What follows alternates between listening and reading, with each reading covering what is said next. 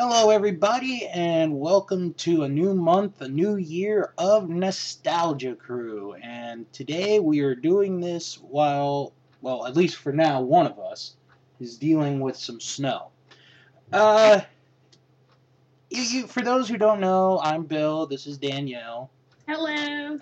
And today, um, it's basically for the most part, and, and we agreed to this not too long ago. It's going to be cartoon themed for this month's show. Um, because one of the reasons is I actually recorded something on the DVR around Christmas that I don't think anybody even knew was airing. And I think it might be what I was going to talk about too. so we'll talk about that. Um, and then also other one of the things I know we're going to talk about, not right away, but one of the things we're going to talk about are the amount of celebrity deaths that we've been having recently, or since at least the last episode, which is just really scary. But yeah. Um, and then we'll also have our movies and albums of the month as well. Speaking of albums, I wanted to start off with this story that I found yesterday. Very interesting story. Um, of course, uh, Danielle and I, we are old souls in young bodies. Amen to that. For the most part. um, and for the for the most part, neither one of us likes the current music scene, or we don't listen to the current music scene. And apparently, it showed in album sales in 2015. This article is from chartattack.com. And I want to read this first. Despite the massive success of Adele's album 25, which sold 7.4 million copies in only six weeks, 2015 marked the first time in U.S. history that new releases were outsold by catalog albums. The term catalog refers to albums released more than 18 months ago. According to Nielsen's annual year end music report, catalog albums outsold current releases by 4.3 million copies, something never before seen in the industry. It was mm. it was only 10 years ago that current music sales outpaced catalog music by over 150 million albums.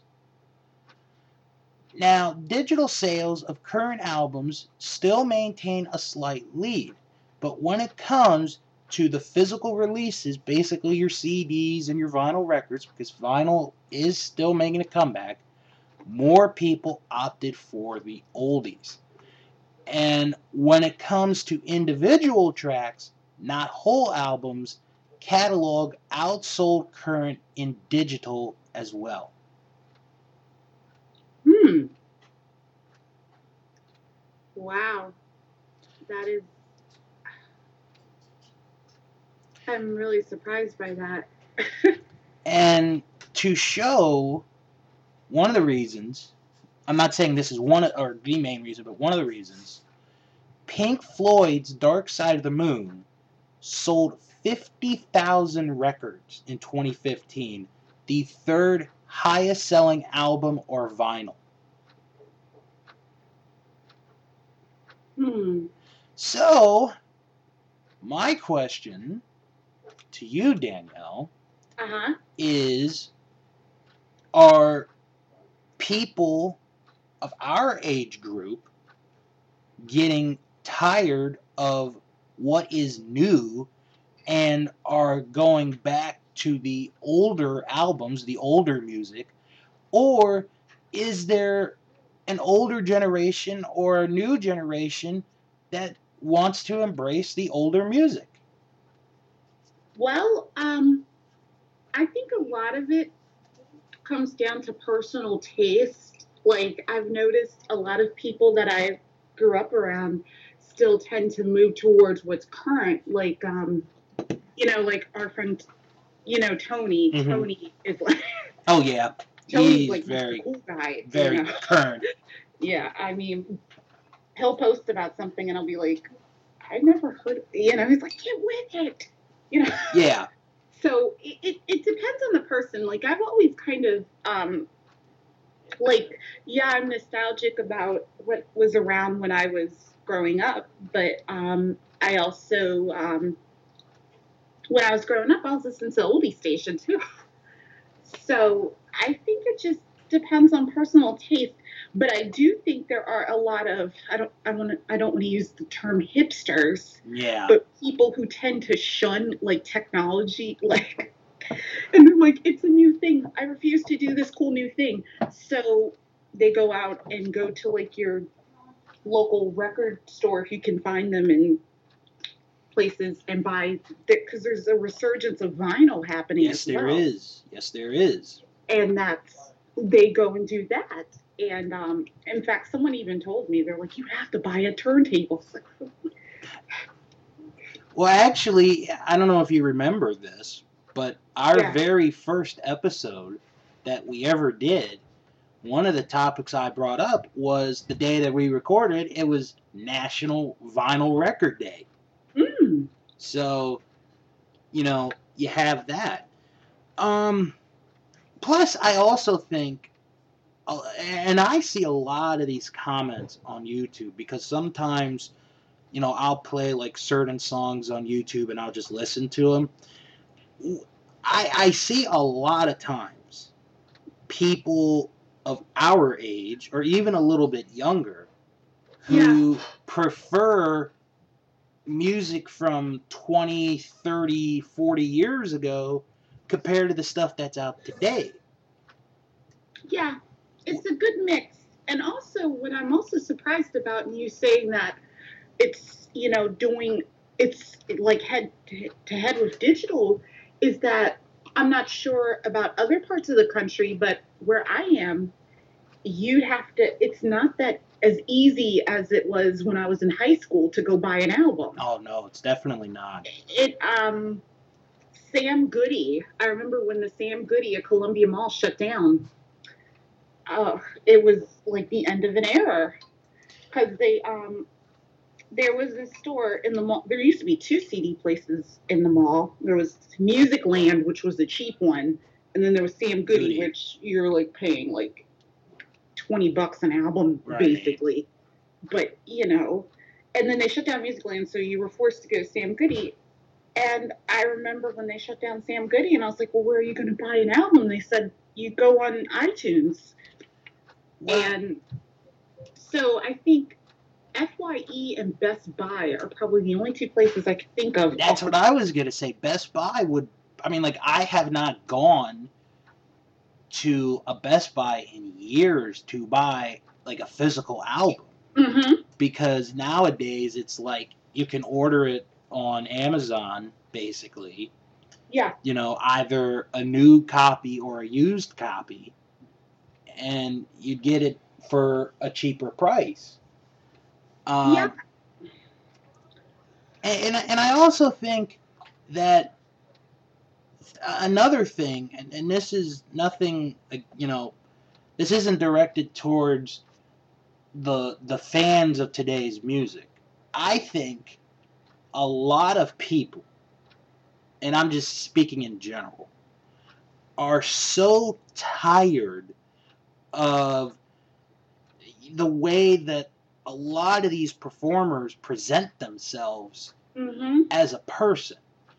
And good examples would be Justin Bieber, would be Nicki Minaj, you know, Kanye West. They're just so tired of these people who are putting on a character and even, you know, some probably even think that they're fake, you know, that they're not real. And I mean, that's how I look at it. Yeah. Um, and also, one thing that I'm sick of, although I will admit that there is some very good talent that has been discovered in this way, is there used to be, hey, if you wanted to be a recording artist, you went on, you went and tried to audition for a record company and you saw if you got a record deal, they put out album. Now it's you audition for American Idol, you audition for The Voice, you audition for this, you get, you know, you're on YouTube, you're here, you're, Mhm. and it's great that there are new ways to discover people, Exactly. but it's bloodied like the marketplace. Like when we were kids, I, I don't know. I'm just kind of sick of seeing all these music talent shows on TV. I, Well, I mean, American Idol's ending in the spring. The, Yeah. the Voice right now is one of the top shows in television. And Mm-hmm. then you have America's Got Talent, which airs in the summer, but that's more of a variety show than it is a music competition. So I, I I understand your point, but I also agree with you where, you know, YouTube has been such a big thing for discovering, you know, new talent yeah, you know, that you don't need to send a representative from a record company to go to a show to see these guys and girls, you know, for the you know to figure for themselves if okay we got to sign this band, we got to sign this artist. So, I definitely see the point. yeah. And now you know anybody can just put their album on iTunes. Like you, well, I mean, I don't know the process, but I do know that there used to be a time where unless you had like some sort of a record deal for some sort of company, nobody was going to hear, or unless you were making blank CDs. Right. So I think, and I think it's a little difficult. You know, there's so many more options for people, and sometimes it's a good thing, and sometimes it's a bad thing. So yeah, but congrats to Adele, though. oh yeah, don't get me wrong. I mean, yeah, you know, seven million albums in six weeks, that's pretty good. But, you know, Mhm. I, I, I think what it is, and, and then we'll continue on, is what I what I think I'm seeing is the music industry today is being carried on the shoulders of two people, Adele and Taylor Swift oh yeah, after that, it's like, okay, well, we could get this group or this person or this or that. But when you get a new Adele record out, which we did towards the end of last year, or if you get a new Taylor Swift record that comes out, or even a Katy Perry record, you know, it's like, ooh, we're going to gravitate towards that. But for everybody else, it's like, meh, you know. So, but that but that's how I feel, and I think that's the way the current music business is going right now, and that's why I think you know a lot of the older albums are getting bought because when we were growing up, you know, there there could have been at any point in time 10 artists, maybe 15 artists that, you know, would be, you know, this is what the music business is on right now is this group, this group, this person, this person. Now it's just two or three people plus, you know, it seems like artists just fizzle out quicker now. yeah, it is. And um, however, um, to get what you were going to, t- what we're going to discuss in a little bit, um, I think there's going to be an even bigger resurgence in classic album purchases due to the recent deaths of musicians because that's what seems to happen is Mm-hmm. uh, um, they pass away and suddenly their albums are like charting. I remember Michael Jackson Oh my God, yeah. blew up And then, and um, and I know that the library where I work, um, it's going to we're probably going to be getting in a lot of um, replacement CDs and things like that for the um, for uh, Glenn Frey and the Eagles and um, David, Bowie. And and But, David uh, Bowie just had a number one album on Right, the on the Billboard. right. So And Um, and that's another way. That's how I actually get my music from the library, and you, you can um, I'm like copy them on my iPod. I take, you know, you take the CD, Mm-hmm. put it in, and um, I get them from where I work at the library sometimes just to save money because, yeah, ninety nine cents a song, but that adds up. It does. like, and plus some of the really really popular albums, are a dollar twenty nine, right? maybe more. That's how they trick you. so So yeah, I mean, and that's a good point. Yeah. Um. Well, actually, why don't why don't we talk about um. All it seems like ever since our last show, hmm it seems like people have just dropped like flies, and it it started really with uh, Lemmy from Motorhead hmm passing away, and they released the autopsy uh, not too long ago, and apparently he had prostate cancer, and it was Mm. and, it, and it was a really bad prostate cancer, so it was probably so far in advance that you know there probably would have been no way for them to have been able to you know do anything to help him. So um but that was really the first one and then um because i'm actually on our facebook group right now and um I know it's like every post that's been in there recently is RIP. I know, I know. Uh, so yeah, it it did start with Lemmy from Motorhead. That was at the end of December, and then Natalie Cole passed away, which, Oh yeah, to be honest, I didn't really care much about her. So all, I knew is she was the daughter of Nat King Cole, and she did that duet with her dad of Unforgettable, and that was really it. hmm So, no, no disrespect to her, but that's all I really knew.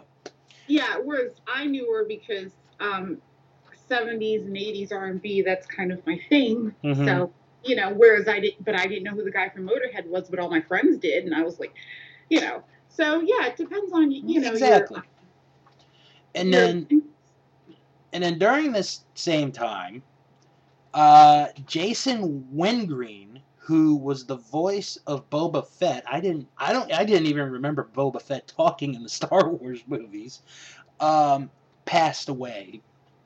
He was ninety-five. oh wow. Uh, Vilmos Zsigmond, an Oscar winning cinematographer, passed away. He was 85. hmm Nicholas Caldwell, co founder of The Whispers, died on January the 7th. He was 71. Oh my god. Robert Balser, the anim- one of the the animation director for the Beatles' Yellow Submarine movie, died. He was 88. Mm. Uh, then David Bowie passed away, which really caught me off guard because I didn't even know he had cancer. Me neither. I had no idea he was sick Yeah. at all. And then uh, we had David Margulies, who was basically like a supporting actor, but he was in the Ghostbusters movies.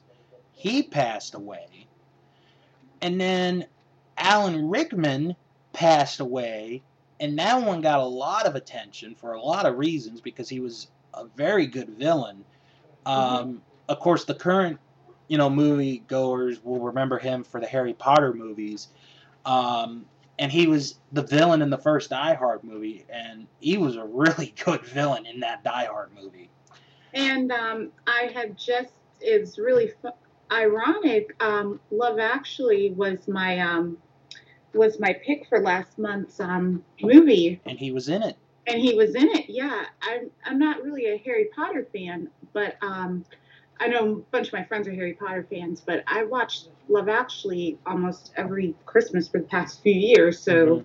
basically, Alan Rickman was like my Christmas tradition, essentially. Right. So And then um, Brian Bedford, who was a Tony winning Tony Award winning actor and was the voice of Robin Hood in the Disney movie, passed away on the same day that Rickman died, but it was less publicized or less recognized, I guess would be the right term. hmm And then Clarence Reed, uh, who is an R&B singer known as Blowfly, I've never heard of him. Again, no disrespect. He passed away from liver terminal liver cancer. He was 76. Then Dale Griffin, who was the drummer for Mott the Hoople, which David Bowie uh, wrote their biggest hit, All the Young Dudes. He, Oh, he passed away. And then uh, about a week ago, or actually it was earlier this week, when Glenn Frey from the Eagles passed away. hmm So, and then, uh, and you have to be like a really big movie lover. Italian filmmaker Ettore Scola passed away. He was an, Ita- an Italian director. He was 84. hmm And those have been all the deaths since we've last been on. And then poor Celine Dion, Oh my gosh, yes. I mean, husband and her brother, brother. like within days of. That's just. I and, and I will say this, I, and, and I think Danielle knows me well enough to uh, to know this. I am not a Celine Dion fan. I will never be a Celine Dion fan. However, as a person, I do feel bad for Celine Dion Absolutely. for for losing her husband and her brother with a matter within a matter of like three days. yeah. I mean, that has to be just the worst like time period you could ever have.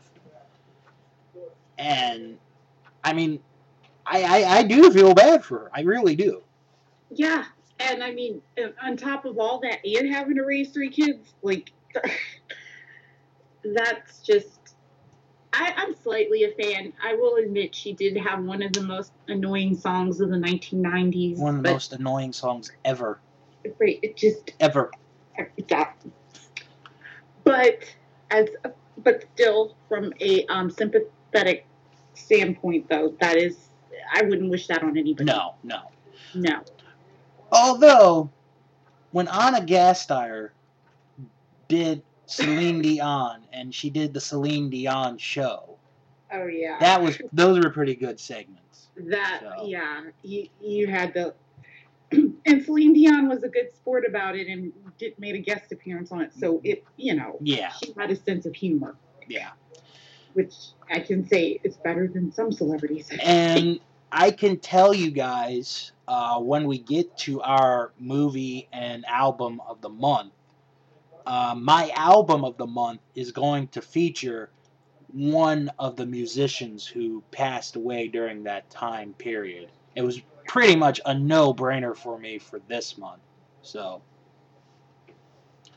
Mm, um, all right, now, the, like, like I said, the main theme for this month's show is going to be all about cartoons, pretty much.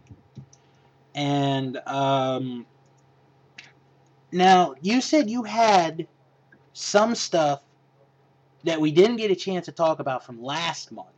Right, and, but it's kind of ironic because the thing that I wanted to talk about sounds like what you were going to talk about anyway, so it works out. Okay. Well, why don't we do it then? Um, Okay. Well, actually, no. You know what? Let me take that back. We'll get to that in a minute.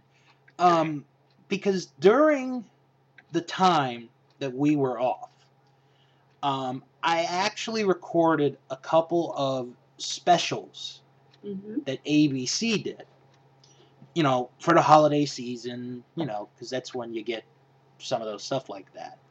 Great. Um, I watched the short special on ABC about Toy Story, Oh. which I still can't believe is 20 years old. I, I still can't believe that. Um, And the story is very interesting. And my mom actually read me something very interesting that I never knew about. Mm-hmm. Um, now, everyone knows that Tim Allen uh, ended up being Buzz Lightyear, but he was not the original choice. Hmm. Would you venture to guess, Danielle, who the original choice for Buzz Lightyear would have been? Oh. And I'll give you a clue he is a comedian. He is a comedian. He is a comedian. Ah, that's tough because I have to think about 20 years ago who would have been just as relevant as Tim Allen. If it helps, he's still relevant today. Oh, well, that eliminates the one I had. Um, 1995.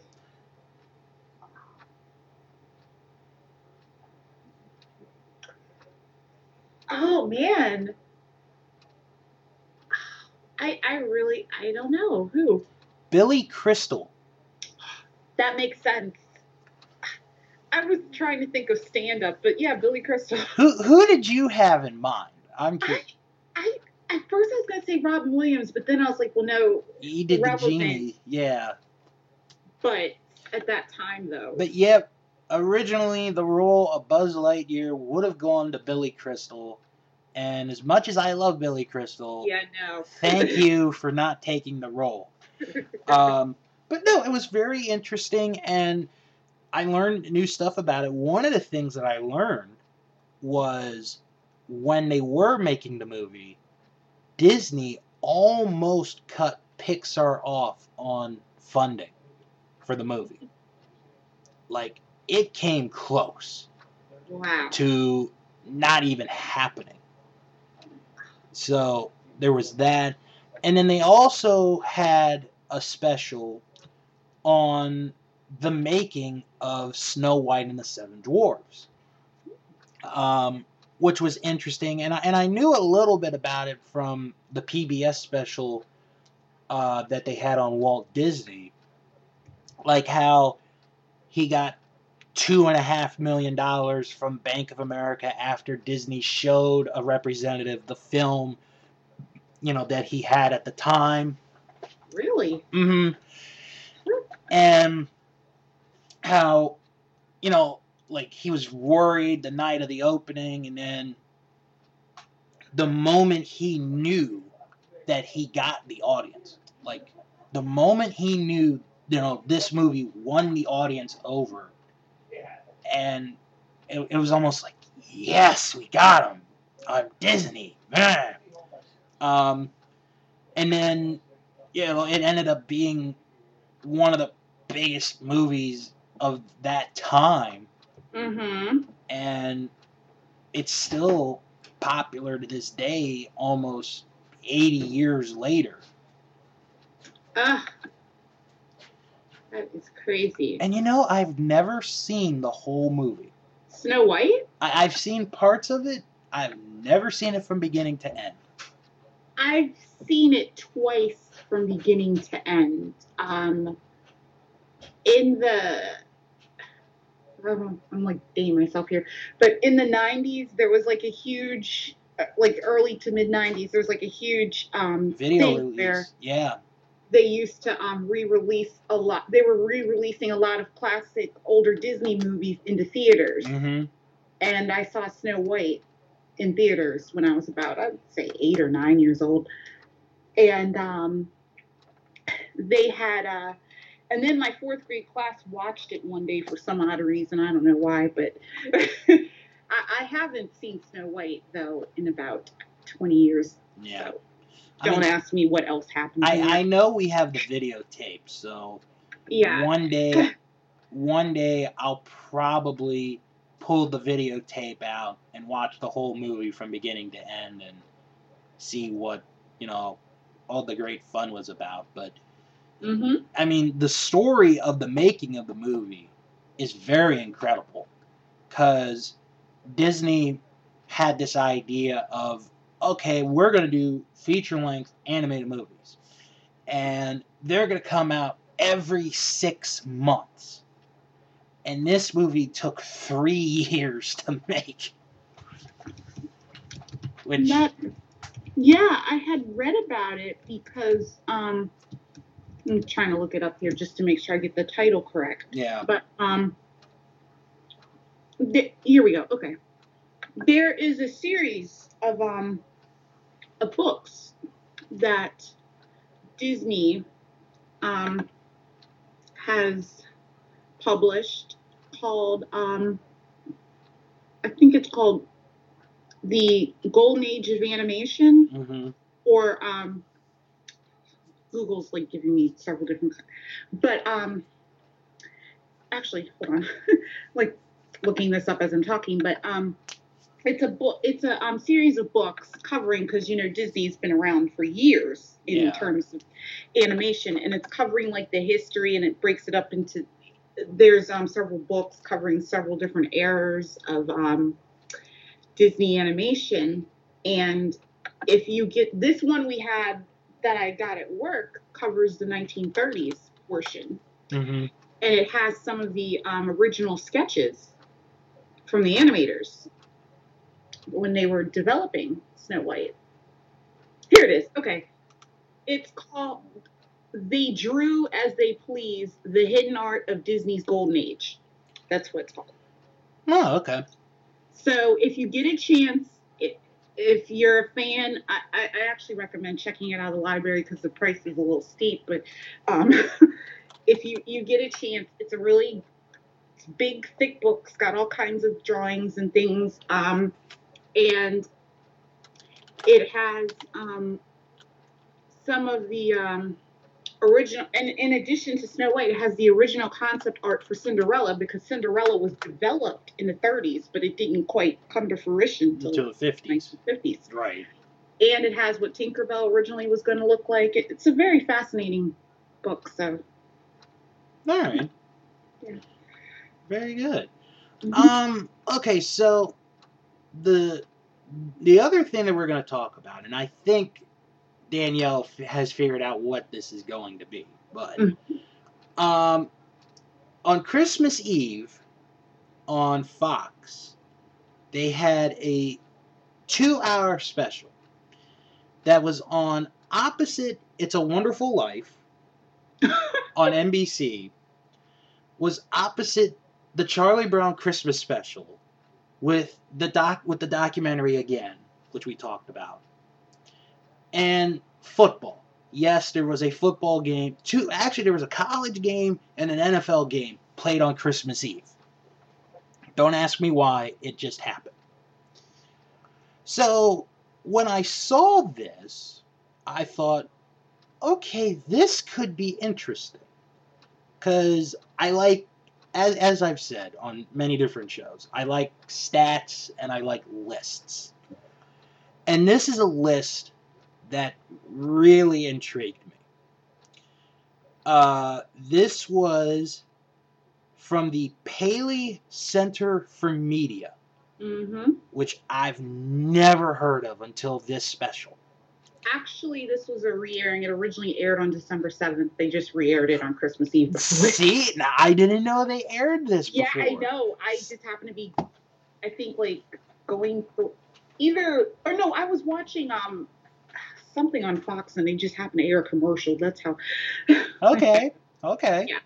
But So- yeah, anyways, but yeah, go on. Sorry. So, the Paley Center for Media, and I'll, I'll give you guys a brief description, which used to be known the Museum of Television and Radio and the Museum of Broadcasting, was founded in 1975 by William S. Paley, is an American cultural institution dedicated to the discussion of the cultural, creative, and social significance of television, radio, and emerging platforms for the professional community and media interested public. It was renamed the Paley Center for Media on June the 5th, 2007, to encompass emerging broadcasting technologies such as the internet, mobile video, and podcasting. Ooh. As well as to expand its role as a neutral setting where media professionals can engage in discussion and debate about the evolving media landscape. Now, there are two different locations to where you could go visit uh, these museums. One of them is in New York City. It is on 25 West 52nd Street between 5th and 6th Avenue. The Los Angeles one is on 465 North Beverly Drive in Beverly Hills near Rodeo Drive. See, I some thought I was going to say rodeo, but uh-uh. I called myself. so this this list um, was voted upon by the people, the people of the United States of America. And the counting of the votes was done by Nielsen, the group, you know, the Nielsen ratings. This is a list of TV's funniest animated stars, basically the 40 best animated cartoon stars of all time. Um, now, a lot of them, a lot on this list would be considered nostalgic. And, and there are a couple of current cartoons that are that made this list, and we and we will get to it. So what we're going to do is we're going to go ten at a time. All right. And I actually watched this today on my DVR, so I got this list, got it ready for this for this show today. And this is where I think we're going to have a fun discussion. so, um, and of course, if you don't know who any of them are, Danielle, please tell me, and I can tell you where they're from. And I, but although I think you're going to know all I think. All right, so here we go. Voted upon by the people of the United States of America and tabulated by the Nielsen rating people. The Paley Center for Media's top 40 TV funniest animated stars. 40, Bobby Hill. 39, Rick and Morty. 38, Dee Dee. 37, Ren and Stimpy. 36, Chef. 35, Cleveland Brown. 34, Linda Belcher. 33, Randy Marsh. 32, Angelica Pickles. 31, Lola Bunny. Okay. Hmm. All right, who was 39? I forgot because 39 was the one that I had to like wait for them to discuss because I had never heard of them. 39 was Rick and Morty. Okay. Because I remember watching this and going, who?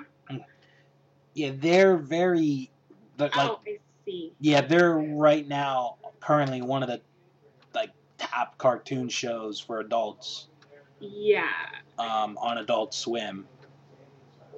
Yeah, that list kind of sort of, even though I have laughed at several of those characters, it's just part of an example of the problem I had with the special, which we'll get into. Okay. but you'll notice a trend as it goes on Okay. that I had an issue. Uh, all right. Yeah. Um, no big surprises from this first ten, this first group of ten, because really here, in my opinion, you are getting uh, a couple of most recent. Because I think with this list, some of them are okay. These are the most recent cartoon characters, so they got to be on this list. Yeah. Yeah. And there are some that we're going to get to that are not on this list Mhm. that I think are going to surprise people. Yeah. And the position and all that. Well, let's just continue. So the next group of 10, 30 from 21. 30, Mr. Burns. 29, Yogi Bear. 28, Stan Smith. 27, George Jetson. 26, Phineas and Ferb. 25, Hank Hill. 24, Daria. 23, Roger. 22, Tina Belcher. 21, Archer. See the trend? It's a lot of current stuff. yeah, that's part of it. What's And again, I, I, I, I applaud them for putting Daria on there What- because what- okay? Maybe I'm missing. What what is the trend? it, it aired on Fox. Yeah, that's right. It is a It lot of them that aired Fox, on Fox. So, Oh yeah. Oh my god, yeah. Okay, well let's see. Okay, King of the Hill, that's one. The Cleveland Show, two. Bob's Burgers, three. Simpsons, four. American Dad, five. And we haven't even gotten into The Simpsons yet. So there's already five shows from Fox or FX. Well, actually, Archer. Would, so that's six. I, I mhm. think. Let me, let me do that count again. One, two, three, four, five. Okay, it is five. It is five. Okay.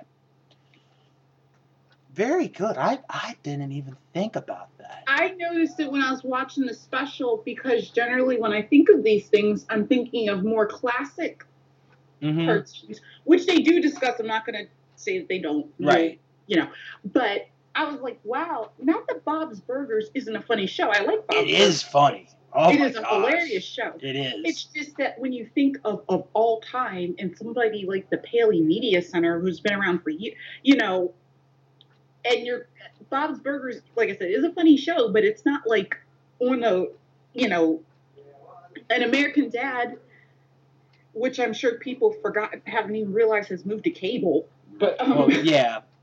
you know, yeah, I kind of that was my huge. I started to notice. I was like, well, wait a sec.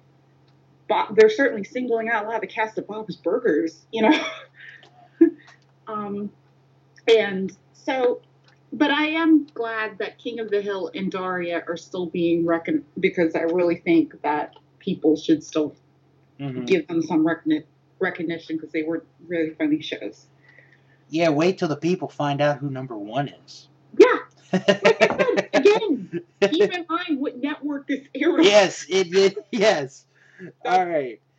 Next group is 20 to 11. And this is where I think I'm going to start having my issue. 20, Beavis and Butthead. 19, Marge Simpson. 18, Bender. 17, Lois Griffin. 16, Lisa Simpson. 15, Daffy Duck. 14, Donald Duck. 13, Charlie Brown. 12, Fred Flintstone. 11, Eric Cartman. This is where I have my issue. See? 15 to 12. You have four heavyweights of the cartoon world. Basically, without Daffy, there's no Bugs Bunny. Without Donald, there is no Mickey Mouse. Um, Charlie Brown. We talked about Charlie Brown last month, how important he is to television. Fred Flintstone is the first, you know, cartoon TV dad. How are they not in the top 10? And not only that, but more, and I guess it's because it aired on Fox, so they had to go with what they had access to. Well, I'm not going to I'm not to get on that one. But, But they did acknowledge at least with Daffy and Donald, hey, you know, they were in the movies first, then they transitioned to TV. yeah. So I feel like they could have gone a little more in depth. But I guess when you're trying to, It's two hours. Yeah, I, you know. Two I- hours. That you can't get everything in in two hours. Yeah, that's true. So, I mean, I, I guess so. It just, I don't know, it just felt like they were kind of an afterthought. Like, oh, yeah, let's put somebody else in here that isn't on Fox. Hmm. Okay. You know? But, And and now that I realize it, there were in total seven shows from Fox that had at least one character in this list. Yep. So, Yeah. so Yeah. that, so now we get to the top ten. Top ten, and, and I'm sure this is gonna bring this is gonna raise a lot of eyebrows. And you know what? Instead of reading them all together in a bunch, I'm just gonna go by one at a time, and we'll give our thoughts. Uh, basically, we'll give our thoughts, and are they top ten material? Mm-hmm. Number 10, SpongeBob SquarePants. No, not No. top not top 10. No. You could make an argument maybe top 25, but he's Yeah. not top 10.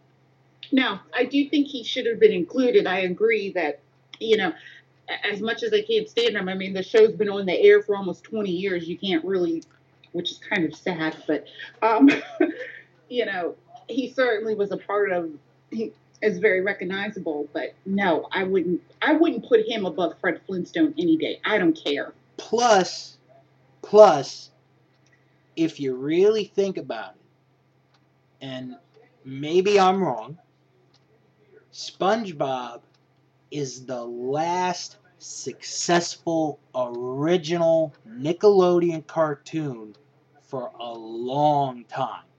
Yeah. After after that, like I guess maybe the exception for me would be Fairy Odd Parents, but Yes.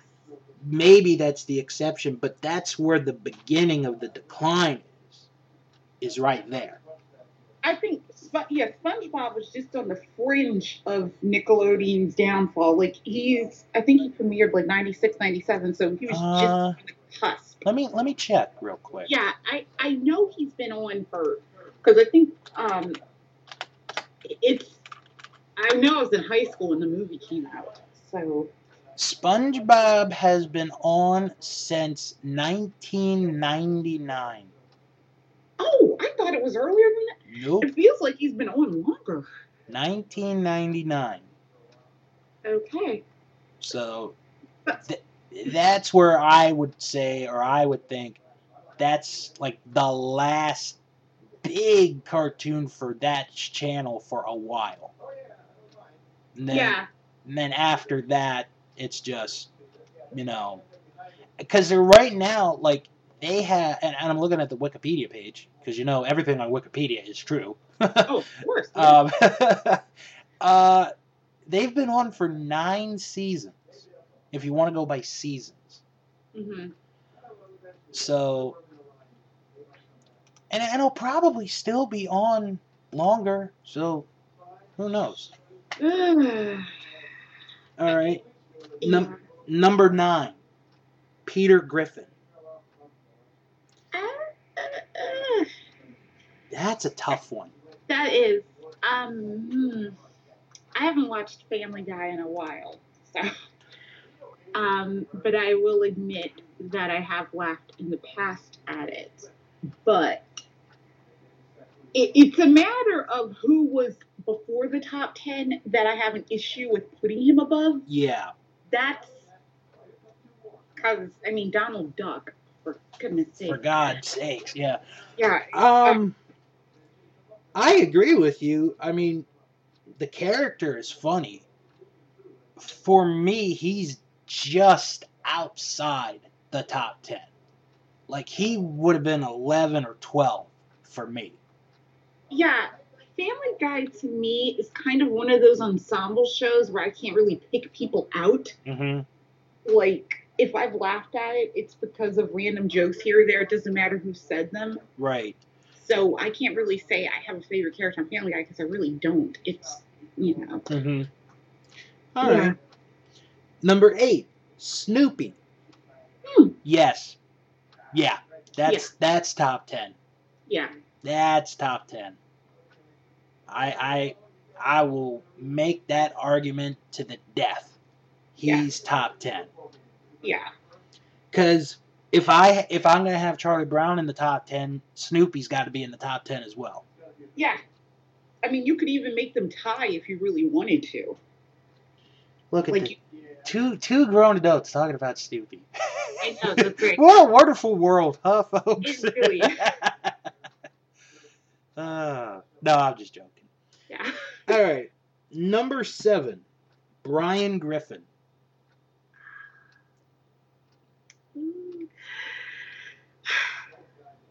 Again, it's hard to pick one out.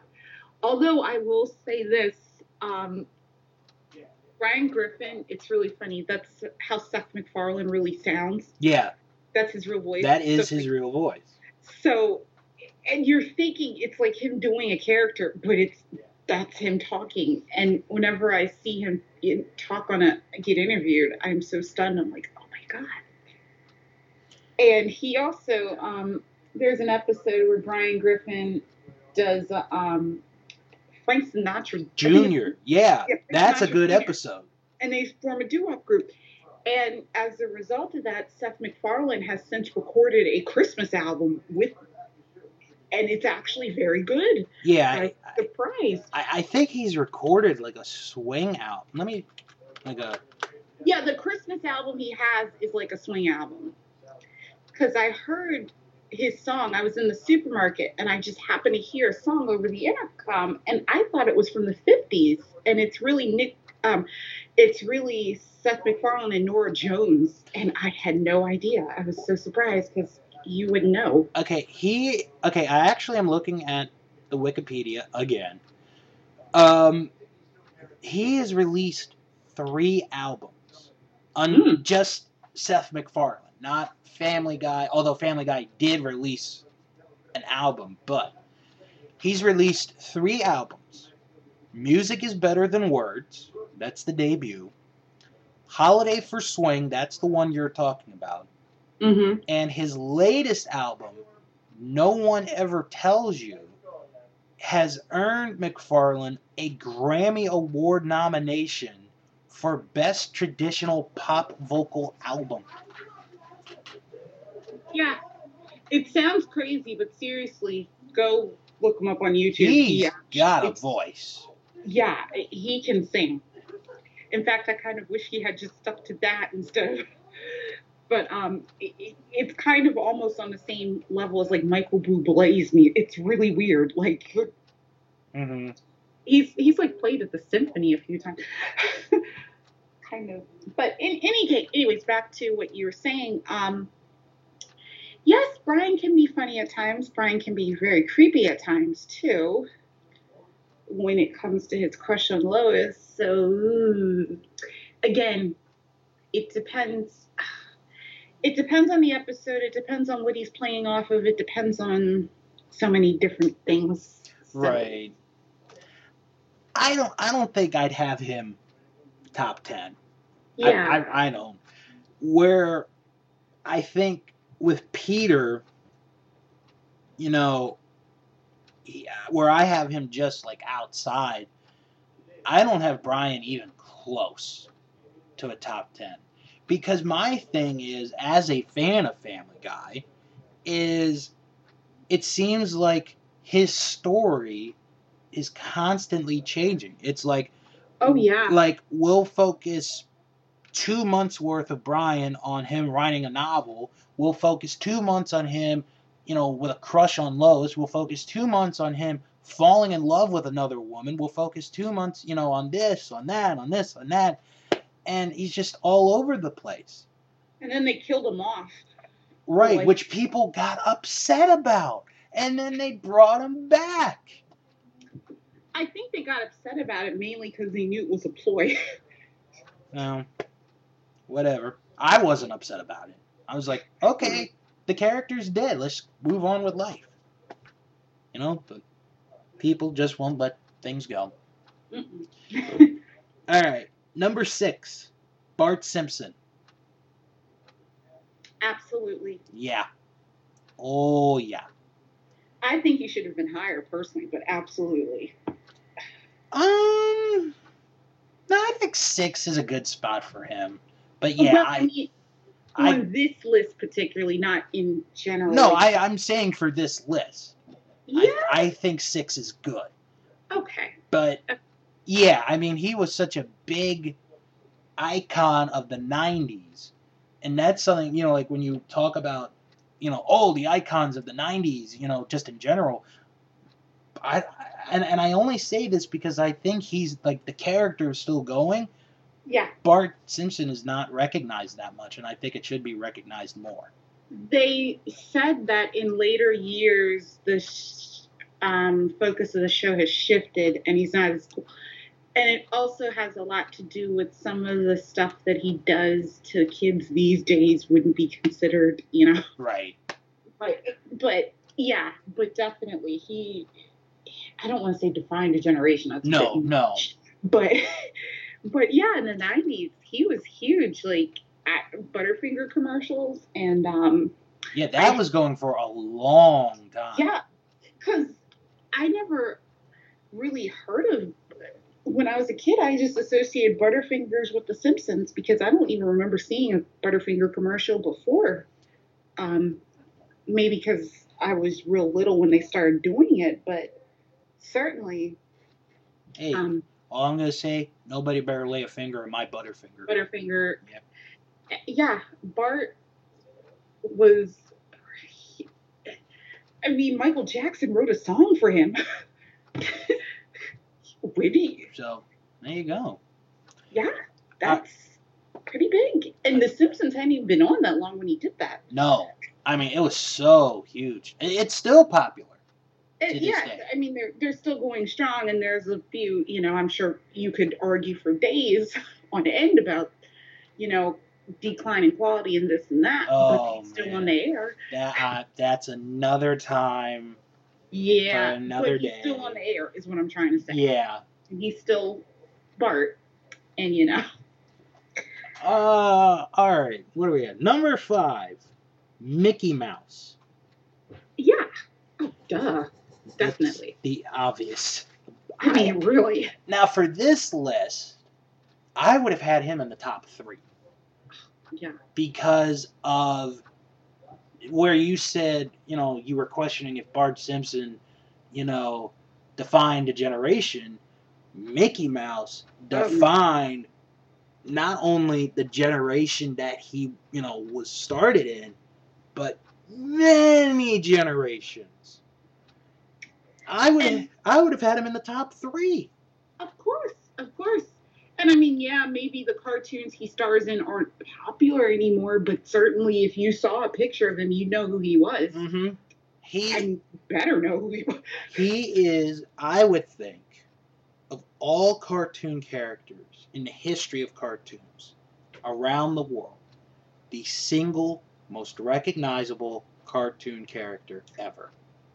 And I was just talking at work yesterday about the Muppets and thinking of, well, if they had never existed, just think of how many things wouldn't have existed if it weren't for them. Think of how many things wouldn't have existed if Mickey Mouse didn't catch on. Oh my gosh. Like, it, it's insane to think of. Yeah. But, It really is. yeah. So, uh, yeah. All right. Number four, Scooby Doo. yeah. I'm not the biggest fan of Scooby Doo, but I have no problem with him in the top 10. Yeah, that's how I feel. Um, I kind of, um, but he certainly is a very recognizable character. He's certainly a very well known character, and yeah, put him up there. All right. Number three, Bugs Bunny. Of course. Oh my god, yeah. I, I it would be the same with him and the Warner Brother cartoons. Yeah, Would Warner Brother cartoons succeed without Bugs Bunny?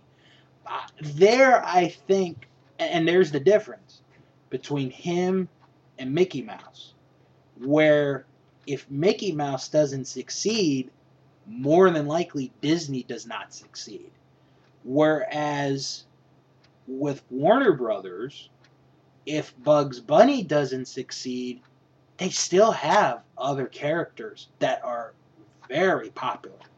And Mhm. there's one on, on that I'm going to say a little bit later that did not make this list that I would have had on this list. So we'll Yeah. we'll get into that. Number 2, Homer Simpson. Okay. He definitely needs to be in the top 10. I'm not, that's not, that's not debatable at all. He definitely needs to be in the top 10 because because they kind of shift between who's the more popular character, Bart or Homer, Mhm. and yeah, I would have had Homer number one. To yeah, be honest. If you're talking about TV alone, yeah. he's number one in my list. I mean, The Simpsons, uh, in terms of longevity, has broken so many records. It's like not even, not even funny. Like I think I'm trying to think of. There hasn't been a comedy that's been on the air as long, that Right. long. That It's one of the longest running shows in the history of television. I. And Homer is just. I can't even. In fact, if you had asked me to pick like my the funniest Homer Simpson moment, I would be here There's too many.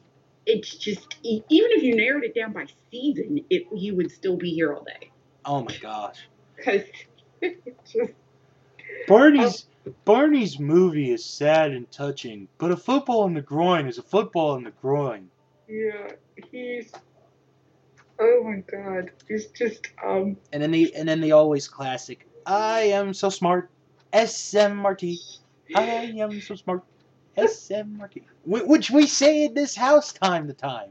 yeah and plus I mean how else are you going to get through the snowstorm without Mr. Plow? Exactly. Mr. Plow, Mr. Plow. Mr. Plow. What a Um, what a perfect theme for what's going on right now in our I respective know. locations. Watch, yeah. Pow pow pow! It's Mr. Plow. And whether you want to admit it or not, everybody's dad has a little Homer Simpson in him. Don't we all? whether you want to admit it or like you will if you marathon because they did one where i think fx uh, was it fx or fxx They- FXX. yeah had gotten the rights to rerun the simpsons so they aired all the episodes Yep. of simpsons for like a two and um, if you had sat through that at some point I I wouldn't. I'm I'm surprised, Danielle, that we never heard any news story of somebody dying after watching two straight weeks of The Simpsons nonstop. tempted to dvr all my favorite episodes from that and I, Oh man. In, in any case, I highly recommend buying The Simpsons on DVD if you ever have the opportunity to do so. I, I think, and I'm going to make this comparison, and some TV aficionados will probably say it's blasphemous, but I really don't care. The Simpsons, the show, is to animated TV what I Love Lucy was to prime time comedy.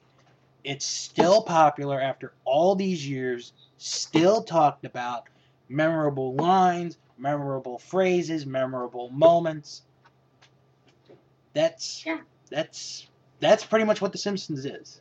It pretty much knocked the door off the hinges just a bit. I mean, there's other shows that have certainly pushed it even further, but of the um, certainly knocked the doors off the hinges the misconception that all animation is for children. Exactly.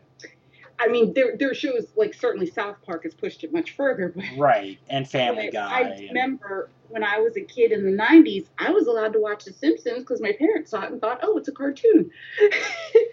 yeah, my mom stopped me from watching The Simpsons for a little while yeah, in the 90s, but they, yeah. Although, granted, the earlier seasons were a little more tamer, oh but I was, gosh. I was allowed to watch it though when I was a kid because my parents saw it and thought, well, it's a cartoon. There's nothing wrong with watching a cartoon. And- yeah. yeah. All right, and now for number 1. Ugh. We we've had the last what would you say the last five we've had heavyweights Yes. number one this was voted number one by the this is where I get. by the people of this country Ugh. votes counted from the nielsen group for the paley center for media the number one tv animated funniest star of all time stewie griffin Mm-mm. Mm-mm. I like Stewie. He is funny. My dad thinks he's funny, but he is not number one. you I'm- can't. No. He's not number one. You can't put all those people below Stewie. You can't. It just doesn't work. But he should be in the top ten. I'm not disputing that. Yeah, I, I would agree with you Yeah. on that. I would agree with you on that. Yeah. But I'm he's not- he's not number one. Uh-uh. I no. Sometimes he annoys the crap out of me to be honest. Mommy, mommy, mom, Oh, Mom. God. mom, mama, mama, mama, mom, mom, mom. Oh, And they played that clip in the special, which, Uh, which was great.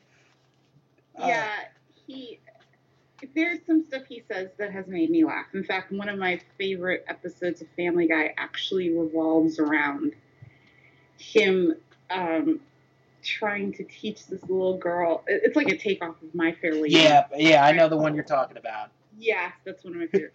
but um, I remember my mother just happened to be channel surfing and caught one episode of Family Guy. It's another older one where um, Peter and Lois decide they're going to have another baby. So, Yes, that's one of the best ones. so they're going to have another baby. So Stewie somehow gets into his. I don't know how he does this. He gets into Peter's body. tries to, to stop the stop the process, if you will. and then and then he uh, he meets up with Bertram, which would would have been his brother. And then in the middle of Peter and Lois, uh, you know, about to get it on, they're both singing the song from an officer and a gentleman. because they realize, hey, we get along well. We're gonna be, we can terrorize the, so Mhm. we can be brothers. So they start singing to try to get.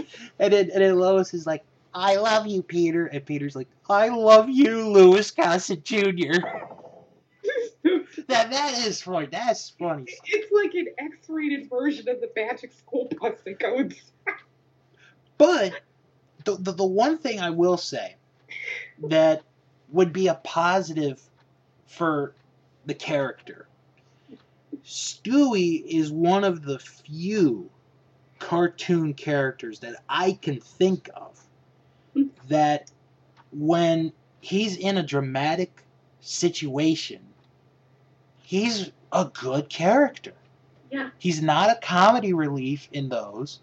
And I think the best example would be I think what people would probably say is the weirdest episode of Family Guy ever is the one where he and Brian get locked in the bank. Have you have you ever seen that one? I remember hearing about it, but And it's like eh, like there's one point towards the end where Brian tells Stewie, you know, this is my gun. I keep it in here in case I want to end it. And that was such a serious, dramatic moment. You know, yeah, and it is talked about. I think that's one of the most talked about episodes of Family Guy ever. So, it has Yeah. its moments. yeah, they um, it can be um. I never really thought of that, but yeah, that's that's very true. Um, he um, he may be kind of rude a lot, and he may be, but there, yeah, But I think we both can agree he's not number one no, on our list. no. Okay. Uh, yeah. Uh, All right, now, who would you have put on, just in general, that didn't make it on that was list? not on this list? Hmm. Just in general. Oh. I would probably have to put Doug on there. See, I was thinking that too, and I wasn't going to say it at first, but yeah, I would have put him on there. I mean, maybe not in the top 10. Oh, no, no, I'm just saying in general on this list. Yeah, I would have put Doug on there. I almost said Arnold from Hey Arnold, but Mm, nah, I mean, I like the character, but I wouldn't have put him on there. or, or maybe Helga. I don't know, but Doug. I would have put Doug on there. I would have put would have put Tommy Pickles somewhere. Uh, You know, Mm-hmm. I would have put Tommy Pickles. Yeah. Yeah, I would have put. Ooh, what else was on? I, I have to think back now. Um, who hasn't been covered? Oh, Alvin. Oh, Yeah. Alvin and the Chipmunks. Of course. Yeah. You gotta put Alvin on there. Oh my gosh, I completely I'm not forgot. saying he's greater than the Simpsons or anything, but certainly, I mean, my God. I, I completely forgot about him. I mean, the movies have been crap. Exactly. I, I think that's why I forgot is because a lot of the attention now, as far as the Alvin and the Chipmunks product goes, is towards the movie. When for pretty much all of us, it was the cartoon. I mean, that cartoon ran for seven years. Oh my god, I could I can't The cartoon ran for that. seven years. The movie, which probably I don't think it did well in theaters, but it certainly was Uh, vindicated. let me check. Yeah, Let me check. Uh, I could, I could check for that real quick and tell you. yeah. The movie, I don't think, like I said, did that well when it was in theaters, but it certainly was vindicated by home video big time. And Here it is, Chipmunk Adventure. It made six point eight million dollars at the box office. oh, really? Well, good for them. That's well, a- and that's successful if you think about it. You know, for that time. Yeah, I didn't think it did that well, so good for them. It was. It, it's a good movie. Um, you know, I, I I bag on what they do now, but the Chipmunk Adventure that was a good movie. It, it might the plot might seem kind of silly now, and you know, I'm sure with all kinds of changes in air travel these days, I'm sure kids watching it now will be highly confused by it. But it's, you know, um, it, it was a good movie, and and the show they have on now is kind of a bit of a throwback to the original. There's still some stuff that kind of makes me roll my eyes, but I think they did a good job of updating um, the original series. And um, and also they've gone through stages because the chipmunks that were around when my parents were kids were widely different from the ones that we had when we were kids and my kids are probably going to be like although if i have anything to do with it this won't be the case but um will probably be like watching the movie versions that are out now and Mhm. that's their version Right. so you know they've evolved Um, all right.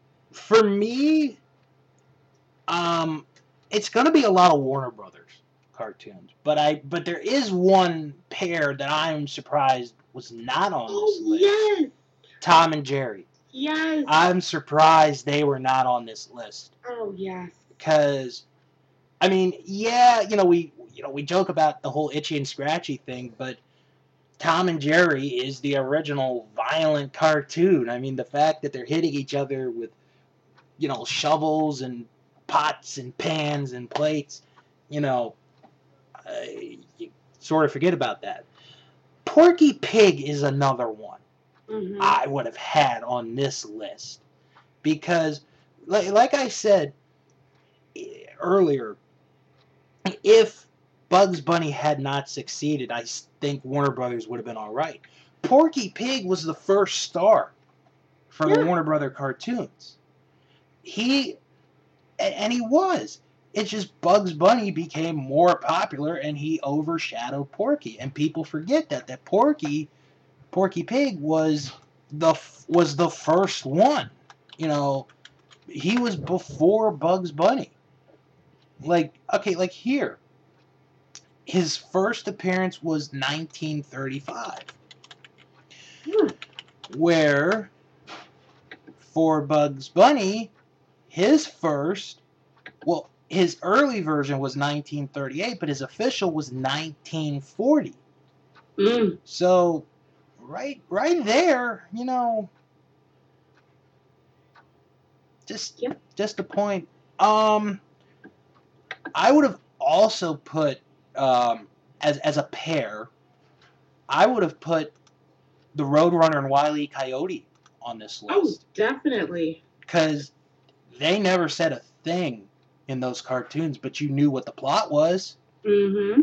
Um, Sylvester would have been another one. Uh, That's another pair, Sylvester and Tweety. Yes. That's another one I would have put on. I would have probably put Tom and Jerry higher than them though, because Oh, probably yeah. And then just for you know, for giggles, I would have put Foghorn Leghorn in the list. I actually just thought of a few more that were not in Warner Brothers, but Bring- certainly Bring them on. um, Betty Boop. Oh my God. Well, yeah, yeah, I could see that because she did. She there, there was a point where she was on TV. Popeye. Oh my God. Yeah. I grew up loving Popeye cartoons. And the problem is, I think, is that they're like, well, we're kind of going with what's current now. And I said, Yeah, the last fifty years, basically. but yeah, but Popeye had was still around. He, he, he's been on television. He was on television for a long time. I used to watch Popeye cartoons on TV all the time. They used to be, I mean, the motion picture didn't do that well, but you know, once, um, but it was on cable for several years, and I, you know, um, and there was even a brief attempt at um, revising Popeye in the late '80s with a cartoon series about him having a teenager. Mm-hmm. So, which I'm trying to desperately find. So if anybody, um, but yeah, um, I loved Popeye when I was a kid, and um, so th- yeah, there's tons of cartoons that I think, and I'm Oh. not saying that the that any of the Fox shows didn't deserve to be on their list because There's so they did. many. Yeah. There's so many. I mean, it would take forever, I think, to go through in our minds who we would have put. But Oh yes, yes. I mean, we, we, we only have the attention span for our audience for so long. So I know, I know. It would take, and then especially if you went into, if you were only discussing television, if you were, if you branched it out and went to film, we'd really be here all day. oh my God, yeah. yeah. Plus, plus, some of the listeners are probably recovering from the two-hour plus episode of that wrestling show from this week. So, Oh, right. so yeah. But no, I mean, this is a very interesting list, and I, I think this is one that's probably going to be discussed for a while, not only on the show but in the Facebook group in general. I'm sure so- Brian has a lot of. Oh, I'm sure that I'm sure a lot of people are going to Yeah. talk about this one. Yeah. I mean, I, I think with the exception of the review, the two reviews we've done, this is probably the most discussed topic that we've had on this show in the almost one year that I can remember in the almost one year that we've done this. Ah, So, but it is what it is. Um, unless you have any other. Oh, oh, actually, I do have one more I want to ask real Sure. quick. Um, many months ago, uh, the one of my movies for the month was Grease. right. The live performance Ugh. is going to air January 31st, and it's three hours on Fox. Uh, the question to you one, will you watch it? And two, will it succeed? Yes, I'm going to watch it against my better judgment. because okay first of all i wanted i was a little interested in seeing it because they're going to be sticking to the plot of the broadway play not the movie which i haven't seen the broadway play so Yeah, I've never seen the Broadway play either. so it's going to look a little um I, I i don't know all of the differences basically the broadway play the framing device is that they're at a high school reunion and they're remembering what happened to them in high school. So they're older when it starts. So i don't know if they're going to stick to that for the television performance but that's essentially what it originally was. And it's a little grittier than the movie was so i don't know how they're going to deal with that. I was so I'm gonna watch that because unlike most of these live musicals that um, the networks have been mounting, this is something I've been a huge fan of for years. So I definitely want to see it. now I recently heard that it's going to be shot in front of an audience. Yeah, I just read that today. I just read that today. yeah, I So have issues. that's gonna be very interesting. I think that's just an example of Fox trying to outdo NBC. They're like, well, NBC's going to shoot it live. We're going to shoot it live in front of an audience because we're Fox. Right.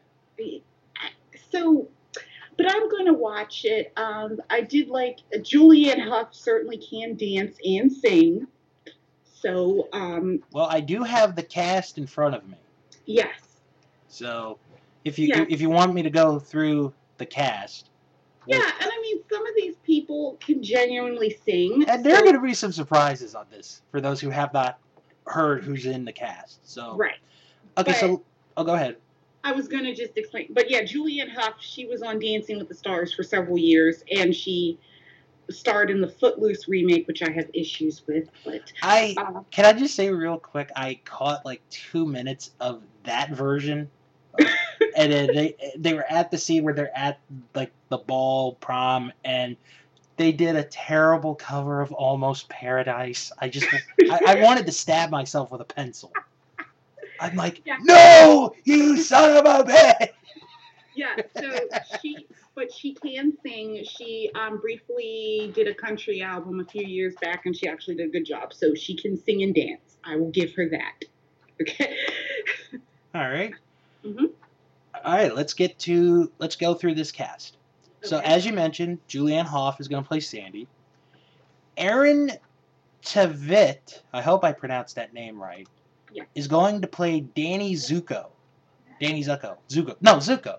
Yeah, Zuko. hmm Uh, let's see. He was. Wow, I don't recognize any of his work. Oh, he was in the show Graceland, if that helps. Okay. Um, Vanessa Hudgens will be Rizzo. Mm-hmm. Carly Rae Jepsen will be Frenchie. Keke Palmer will be Marty Maraschino. Kether Donohue will be Jan. Mm-hmm. Carlos PenaVega will be Kenickie. So we'll be able to hear the line, You got a hickey from Kenickie. Hmm Uh, like a Hallmark card. Yeah. Andrew Call is Sonny. David Del Rio is Putzie. Jordan Fisher is Doody. Anna Uh-huh. Gasteyer as Principal McGee. Good. That's a good. That's a good one. That's a good. It uh, really is, yes. I, I'll give him that one. Eve Plumb is Miss Murdock. Mari. oh, Who- no, no, who is she? I've never. You know Eve Plumb is? Who? Jan Brady. See, I wouldn't know. I I wouldn't have known, really, to be honest. Yeah, Eve Plumb's Jan Brady, but Mrs. Murdock doesn't sing, so that's okay. Um, Mario Lopez is Vince Fontaine. I can see that. Elle McLemore is Patty Simcox. Ooh. Is I, I think it's pronounced Elle. Let, me- let me just Yeah, check. I yeah, it is pronounced Elle. Okay. Oh, okay. I I, I had to look up who she was because Patty Alright. Simcox was actually one of my favorites. But oh, we're just gonna be lifelong friends. I dressed up as Patty Simcox for ninth grade in ninth grade for um movie character day at school. So Oh. and walked around saying, "Isn't it the most?" Oh. Noah Noah Robbins is Eugene. Hmm. For those who don't remember, Eugene is the nerd in the movie. Oh, that poor kid. Well, I don't know. I think the character in the movie ended up having a pretty good career. Oh yeah, the oh yeah, the guy who played him in real life did have a good career Yeah. and wound up starring in um movie with Bill Murray. Yeah. Um, Yvette Gonzalez Nacer is Cha Cha. John Robert Hall is Tom Chisum. hmm Now, see that that was the jock, right? That was the jock that Danny um Sandy dated to make Danny jealous. Right. Yeah, that's what I. That's He was what I played by. Lorenzo Lamas in the original movie. That's what I thought. Okay. Yeah. Sam Clark is Leo Balmudo. I don't know who that is. Boyz II Men will be the Teen Angel. And that is where I roll my eyes. I don't know how. And there's only like three members of the band now. Yeah, I, I really, It was four, now it's three. I, I don't want to hear. Beauty School Dropout is one of my favorite songs. Oh So, man, I- that's gonna be Well- hilarious. Uh, Yeah. let's see. We also have Jessie J. Uh, does not say who she's playing. She sings the theme song, is what I've read. So, Hmm, okay. the group Dance, spelled D N C E, will be Johnny Casino and the Gamblers. So I think we know which scene that is. yes. Wendell Pierce is Coach Calhoun. Okay. Uh, who? What was Uh, he? That name sounds familiar, so I'm looking this up real quick because I do recognize that name. And he is. Oh, Okay, that's fine. All right. The only person from the original movie, Didi Conn, the original Frenchie, is in this. She plays Vi, yes. so that's cool. At least they got somebody from the movie in And it makes sense. Vi is the waitress at the um Oh, at the diner! At the diner. Oh, that's perfect. That's perfect Yeah. casting. So that actually makes sense. Okay, I'm sure there are some of you saying Bill loses his man card, but I really don't care. But yeah, this is the waitress who Frenchie talks to right before she has the baby. yes. Oh, So now I remember. sense. Yes. Oh, that's perfect casting. Yeah. Okay. Uh, to wrap this up, Barry Pearl is Mr. Weaver, I don't know who these. and then the last three are just casted as ensemble: Harley J, Kayla Parker, and Anthony Rogers. Well, Vanessa Hudgens, I'm totally on board with. That makes perfect sense. Yeah, I think she's gonna be a good Rizzo. You know, because I mean, she starred in High School Musical, which is basically like the the um 2000s version of And Glee. you want to know what the scary thing is? Right. And I just saw an ad for this the other day. Yeah. This year's the 10 year anniversary of that. I know they just had the special on. Oh my god. And I never watched it, thank goodness. I was gonna Never yeah, cared about it. when we were in college, I, me, and my friend Kristen, and I think some of our other friends, I don't know, were huge, huge fans. And Bill always said, if you bring that movie to any party that we have, I'm leaving. Yep, yep, I did. I did. I most certainly did. so, needless to say, I and I still feel that way. I Yeah. still feel that way. You ever bring that? E- if, even if you bring it to my house, I will leave my house.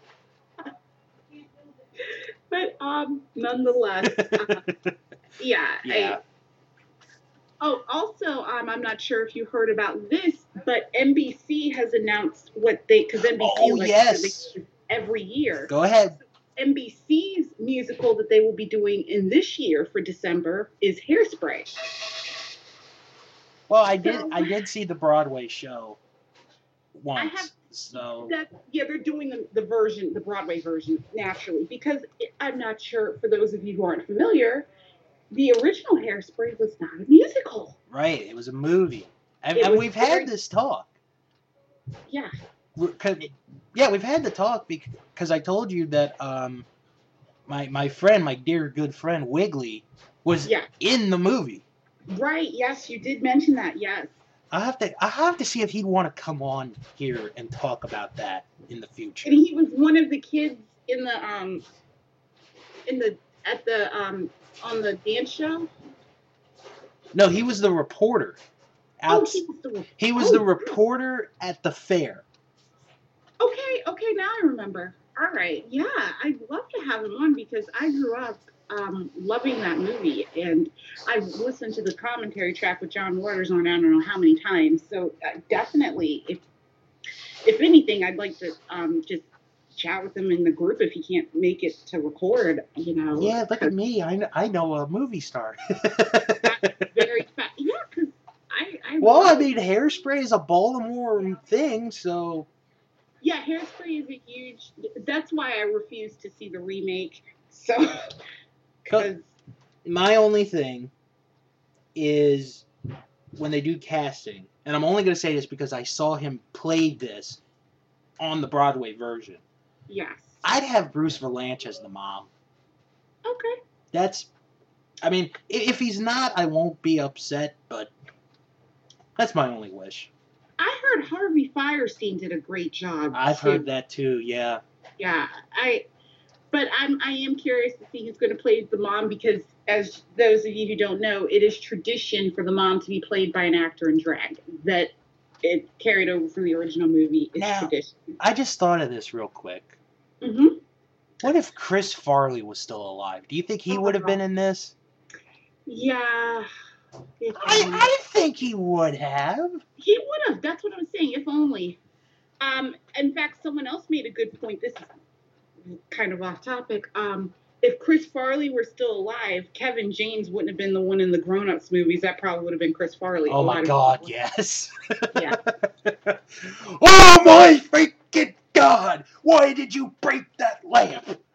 Yeah, that because they're like all the other people in the movies were from the '90s cast of SNL, Oh, so they yeah. certainly would have. But alas, what could have been. I know. And they're also doing a live musical version of the Rocky Horror Picture Show. Oh, I okay. I have heard that, and I think I heard Tim Curry's the narrator. Yes, that that's basically. I think it's a move to get all the people who were fans of the original and pissed off that they're doing a live version. I, I'm fine with that. yeah. I mean, I'm not a big. I mean, like I like I've never seen the whole movie, but Oh, really? I, I'm fine with that. Okay. I mean, I, I've seen the movie a few times. Um, if you definitely around Halloween, I don't know if VH1 still airs it around Halloween, but they, there was a time when every Halloween they aired it, and um, I've certainly seen it. And The only time Susan Sarandon ever looked sexy is in this movie. wow, That's a bold statement from me. yeah. So, okay, and I'm just reading the cast now. Um, Anybody we know. it's supposed to air. Well, it'll be airing on Fox in fall, this fall. Um, Ryan McCartan. Let me look up his name real quick because his name sounds very familiar. Um, okay. I don't know those of you Disney fans. Um, there's a show called Liv and Maddie, and Ryan McCartan stars on it as um, I think one of the boyfriends of the. In fact, he's dating the actress in real life, actually. Um, Liv and Maddie, and um, he's going to be playing Brad in this. Okay. Victoria Justice, who starred on a show on Nickelodeon called Victorious for um, a good while, is going to be playing Janet. Alright. Um, and Adam Lambert will be playing Eddie. Who I think I think Eddie was that Meatloaf's role in the original. I believe. I don't remember. I I do. I, I mean, I know Meatloaf was in the movie. I just don't Yes. remember. I think if I'm not mis yes, okay, yes. Adam Lambert is going to be playing the part Eddie um Meatloaf played, and um, and then it said, um, tr- oh yes, transgender actress um Laverne Cox, who I'm sure I'm sure lots of people know from Orange Is the New Black, will be playing Dr. Frank-N-Furter. So, um, I have mixed feelings because I don't know. I just feel like it's something that shouldn't even be remade in the first place. And then the guy who's who is responsible for High School Musical will be choreographing, directing, and executive producing it. Mm. Kenny Ortega. So, but he's also responsible for. Um, think I could have sworn he did the foot. Maybe he. Oh yes, he choreographed um, Ferris Bueller's Day Off, Dirty Dancing, and Pretty in Pink, and a few other movies. So he he does know his stuff. But yeah, All right. all right. Well, why don't we get into our uh, selections for our movie and album of the month? Um, who would want to do the movie first? I'm I have my movie. I'm still working. I just have to pull. Well, if you do if you do the movie first, then it'll give you time to pick an album. Sure. All right. Go well, right ahead. um, I was having trouble coming up with the movie at first until Bill informed me that our theme was cartoons, so it just certainly um so I this kind of fit in very well with it. But um I I'm kind of leery with live action adaptations of things. Um I feel like some of them don't stay true to the original. I feel some of them are lazy and mainly human focused adaptations. I'm looking at you, Smurfs. Um, but then there are some that practically nail the spirit of the cartoon, get the casting almost dead on, hit and it's like to the point where it's just like watching an extended episode of the cartoon. And the film that I feel does this across the board is the Flintstones. Mm. The 1994 motion picture Okay. of the Flintstones. Mm-hmm. Um, I know a lot of people are leery, and they're also probably leery because they've seen the, the prequel Flintstones Go to Viva Rock Vegas, which I actually like. Some people feel differently. Never seen it. Never seen Yeah. the prequel. The pre, it, it's if you ignore the fact that they don't have the original cast members back, it, it's not that bad. Yeah, I've seen worse. Hmm. But um, but anyways, um, the Flintstones movie, John Goodman is like dead on as Fred Flintstone. It's just eerie. Um, and um, yeah, Rick Moranis is kind of a weird Barney, but He tries his best. he he tried. And um, and Rosie O'Donnell, yeah, she looks nothing like Betty, but she got the voice. Eh, Yeah, she did. They, in fact, they said that was part of the reason why she was cast that way is because she could do the laugh.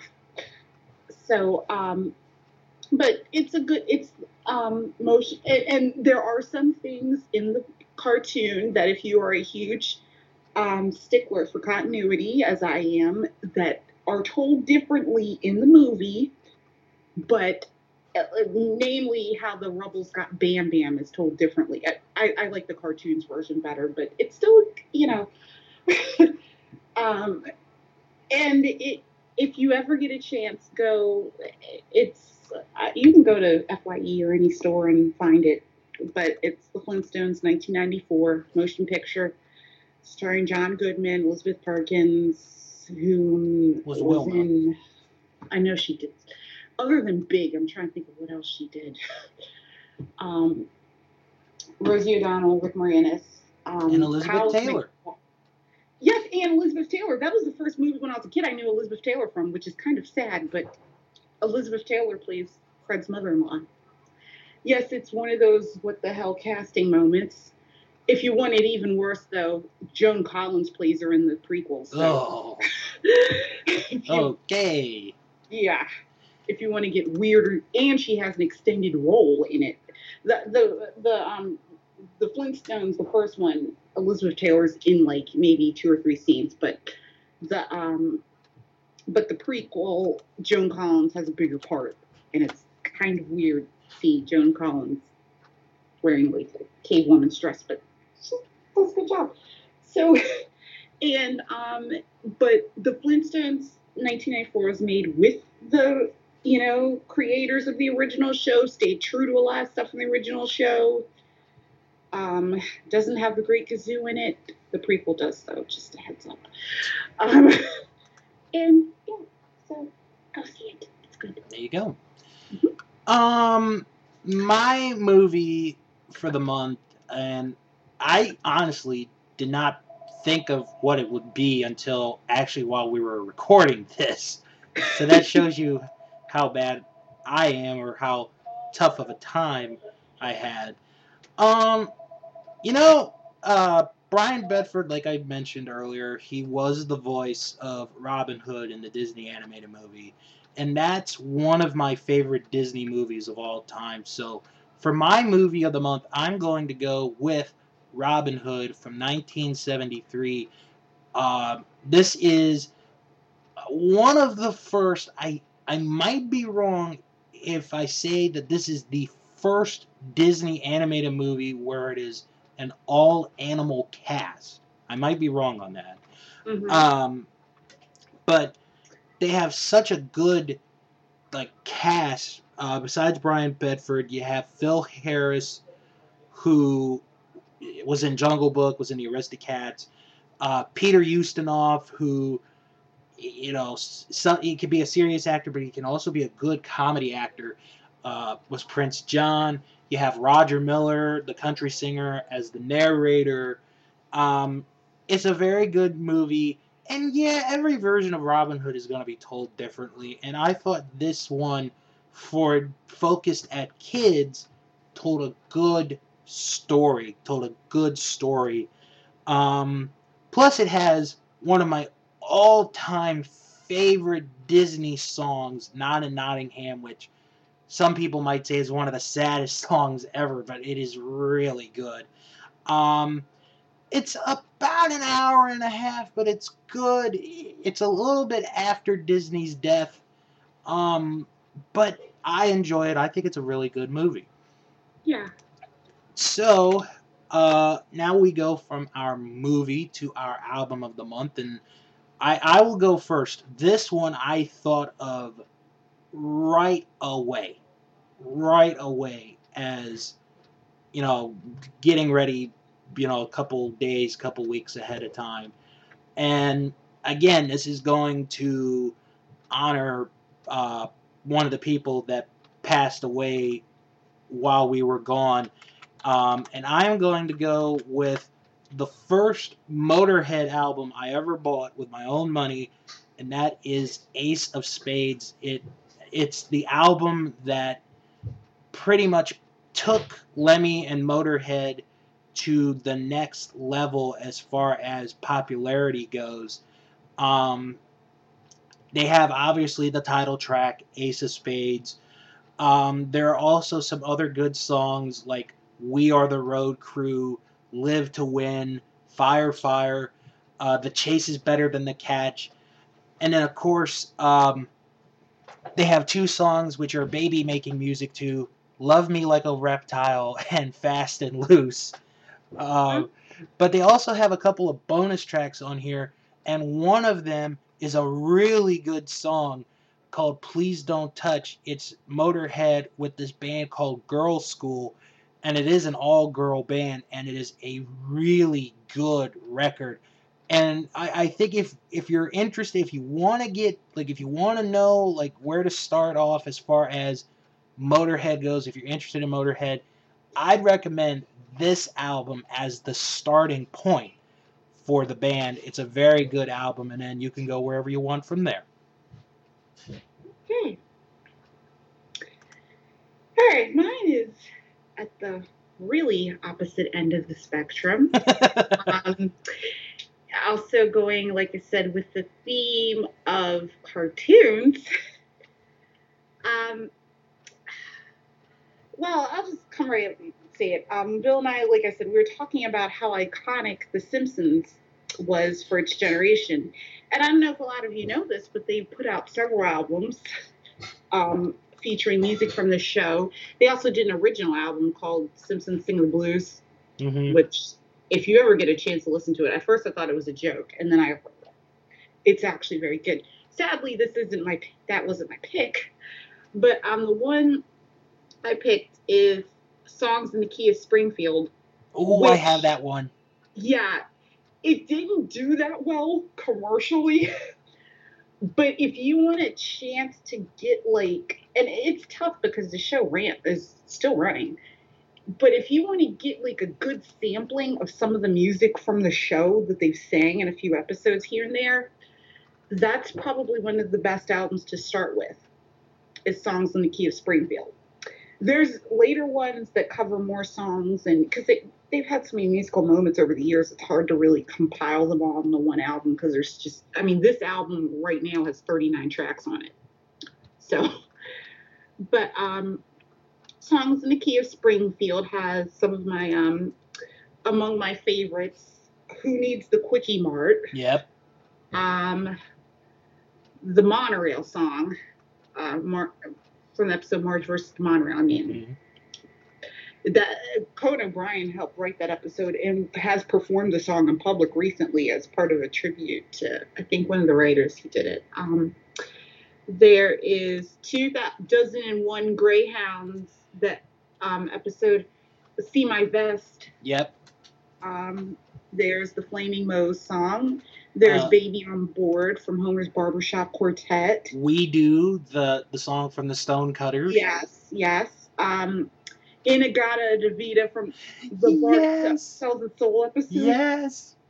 Remember But- when we used to make out to this about thing? this is it's not just the song they have the dialogues leading up to the song so you kind of even because half the time the songs are responses to jokes so you get the dialogue then you get the song so it kind of like in like the In-A-Gadda-Da-Vida song is funny on its own but then you hear the jokes of remember when we used to make out to this ham and it, it, it's it's it's good. And then um, Michael Jackson singing "Happy Birthday to Lisa," and um, so it's it's a lot. It's it's very good. Um, I think jumping off point. You know, they're you know as you go on, there's they had two other albums called Go Simpsonic with the Simpsons and the Testify album, which um, later episodes so I would keep going and buying more. Um, but this album right here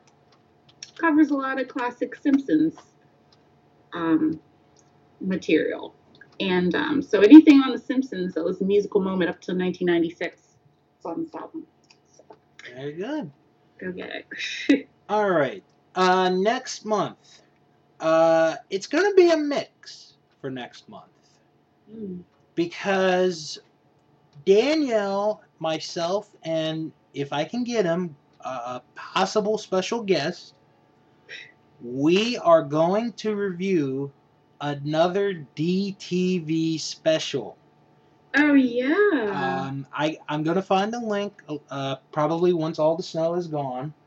uh-huh. um, and I'll send it to you and to our guest if he's going to do it. I think he will do it, and we'll review that because you know that fake holiday in February, you know that, Single Awareness Day.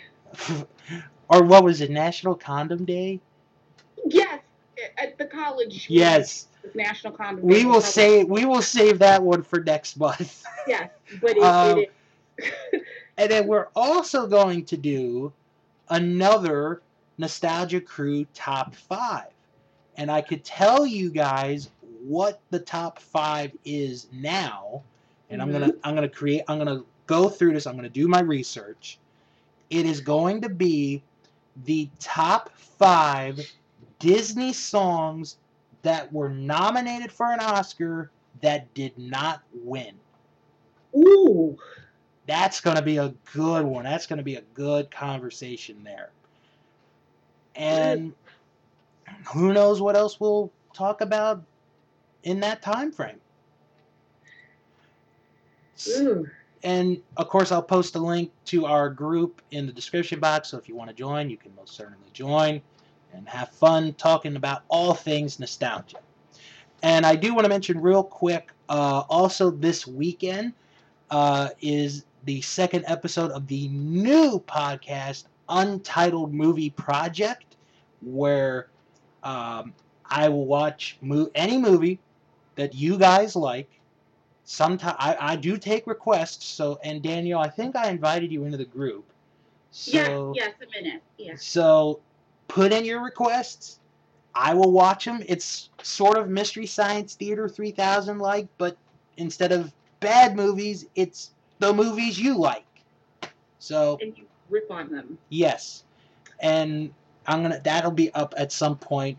Hopefully if I don't lose power, knock on wood, this weekend. I just um our friend Ted just put in a really funny request, so I'm Yep, hoping- and and I got it. It's going to that one will probably be in February. okay, So- because I'm going to see that. Well, that's going to do it for us for this month. Uh, it's currently snowing at the moment, so we will talk to you guys again next month. Um, stay warm if you are in the area of this big snowstorm. For Danielle, I'm Bill, This has been Nostalgia Crew, and we'll talk to you guys next month.